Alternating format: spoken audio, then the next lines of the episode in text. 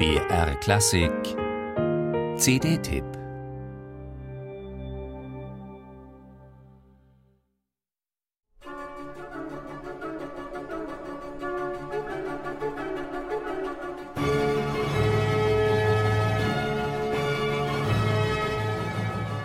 Wie unfair, Salieri immer nur als Rivalen Mozarts zu betrachten.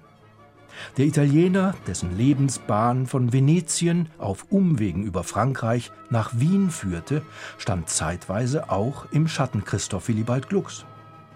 Aus diesem Schatten trat Salieri eines Tages entschlossen mit einer Oper heraus. Les Danaïdes, die Danaiden, wurden 1784 in Paris aus der Taufe gehoben.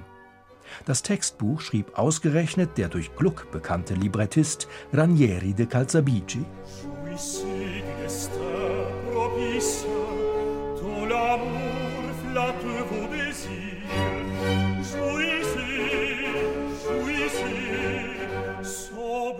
Eine Frau gerät zwischen die verfeindeten Fronten von Vater und Liebhaber.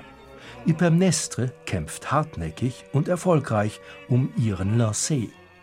Danaüs hingegen, der arme Vater, überlebt die Oper nicht. Nur das Liebespaar wird gerettet, sobald Calzabigi Salieri, als wär's ein Blockbuster im Kino, auf der Bühne ein Erdbeben und jede Menge höllische Dämonen losbrechen lassen.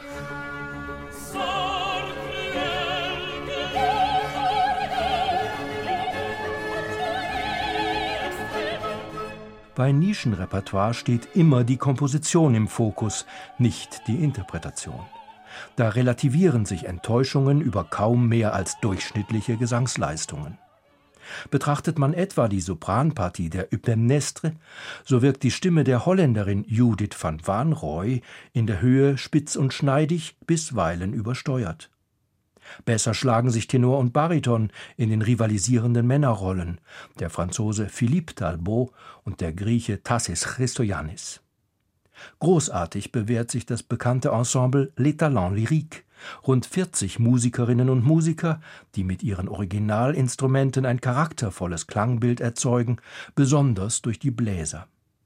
Dirigent Christophe Rousset hat zentralen Anteil daran, dass man die Instrumentation Salieris als originell und eigensinnig wahrnimmt. Eine klangfarblich faszinierende Partitur ist das, die man da im französischen Metz zum Leben wiedererweckt hat.